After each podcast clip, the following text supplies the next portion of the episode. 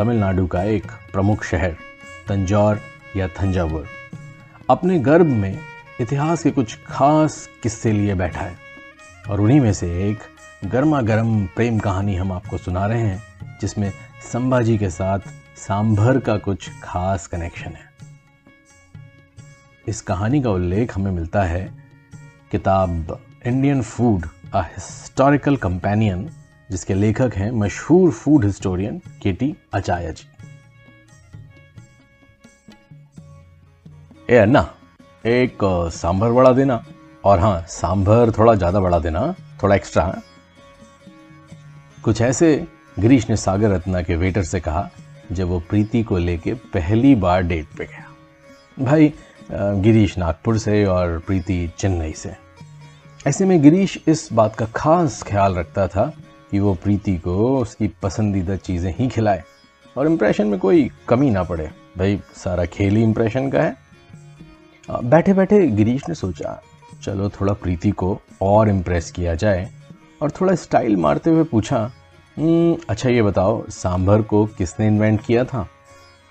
प्रीति ने भी बड़े अक्खड़ अंदाज में बोला तुम भी गिरीश हमारे ही किसी तमिल नन्ना ने किया होगा। गिरीश ने तुरंत लपक के आई नो इट ऑल बन के बोला देखा तुम्हें भी नहीं पता ना जैसे कई और लोगों को नहीं पता कि सांभर एक मराठी डिश है। गिरीश को क्या पता था कि वो विश्व युद्ध तीन की तरफ़ अपना हस्ताक्षर कर चुका है।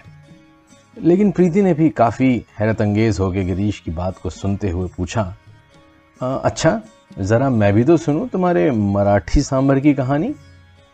गिरीश ने कहानी बढ़ाते हुए बोला, थंजावुर, जो कि तिरुचिरापल्ली के पास एक शहर है, लगभग सत्रहवीं शताब्दी के अंत में वहाँ कुछ सालों के लिए मराठाओं का राज था और संभाजी वहाँ के शासक थे। अब वो आए थे देश के एक दाल बाहुल्य इलाके से और यहाँ कावेरी के पास तंजौर को, जहाँ राइस बोल कहा जाता है इस इलाके को कुछ खाने का तालमेल नहीं बन रहा था। बस उसी ज़माने में एक राजसी रसोइये ने तूर की दाल को रसम के साथ बना दिया और उसे करी के जैसा बनाने के लिए उसमें सब्ज़ियाँ भी डाल दी। संभाजी को ये बहुत भाया और उन्होंने इसे हर दिन खाना शुरू कर दिया।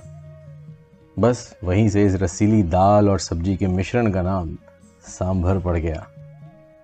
यही नहीं, तंजौर में आज भी तंजौर, मराठी थाली बहुत खास मानी जाती है। तो देखा, मराठी कैसे तमिल लोगों का दिल जीत लेते हैं। ये कह के गिरीश ने ऐसा महसूस किया कि उसने बोर्ड की परीक्षा में सवाल सही कर दिए हैं और प्रीति को ऐसे देख रहा था जैसे कोई स्टूडेंट अपने रिज़ल्ट का इंतज़ार करता है और सोच रहा था कि कहीं आज ये विश्व युद्ध कहीं सांभर और संभाजी की वजह से तो नहीं होगा। प्रीति ने भी खैर मुस्कुरा के कहा वाह संभाजी, वाह। मान गए आपको और आपकी इस कहानी को। अब तो वाकई में आपने दिल जीत लिया है, लेकिन खबरदार, ये कहानी कभी मेरे घर वालों को सुनाई तो इम्प्रेशन उल्टा पड़ जाएगा।